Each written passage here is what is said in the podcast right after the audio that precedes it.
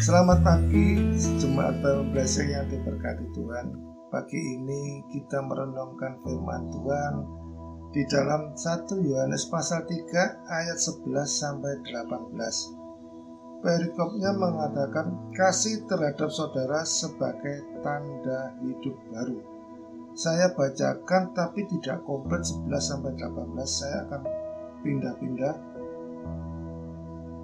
Ayat yang ke-11 Sebab inilah berita yang telah kamu dengar dari mulanya bahwa kita harus saling mengasihi. Kita harus saling mengasihi. Itu yang harus kita pegang. Perintah Tuhan yang pertama.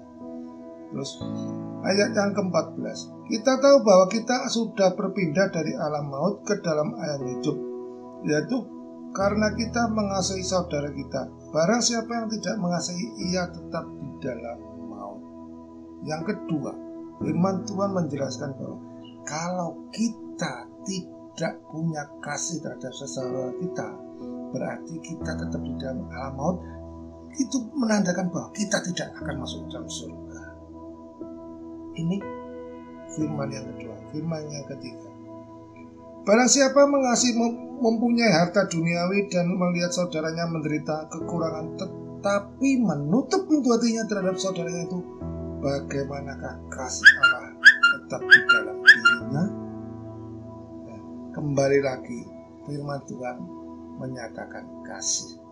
Kalau kita punya kemampuan kalau dan kita tidak pernah membuka hati untuk saudara kita yang kekurangan kasih Allah tidak ada di dalam kehidupan kita.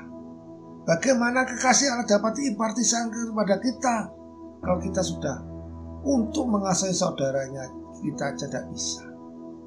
Padahal kita mampu. Padahal kita punya uh, power untuk itu. Yang ketiga ayat 18 terakhir. Anak-anakku marilah kita mengasihi bukan karena perkataan atau dengan lidah tapi dengan perbuatan dan dalam kebenaran. Ya. Jangan omdu, omong doang aja kita bisa mengasihi, kita mengasihi saudara kita, tapi tanpa perbuatan. Kasih perlu pengorbanan, baik itu duit, baik itu waktu, baik itu tenaga kita.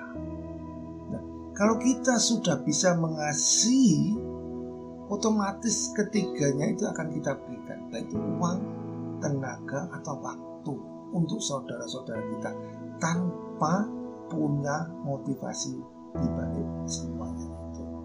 Dan melalui pertolongan Roh Kudus, kita pasti bisa untuk mengasihi saudara kita seperti yang Tuhan harapkan.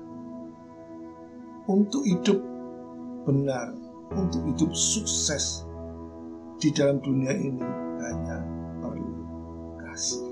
Kasih yang agape tanpa ada mencari keuntungan di belakangnya itu. Terima kasih Tuhan Yesus.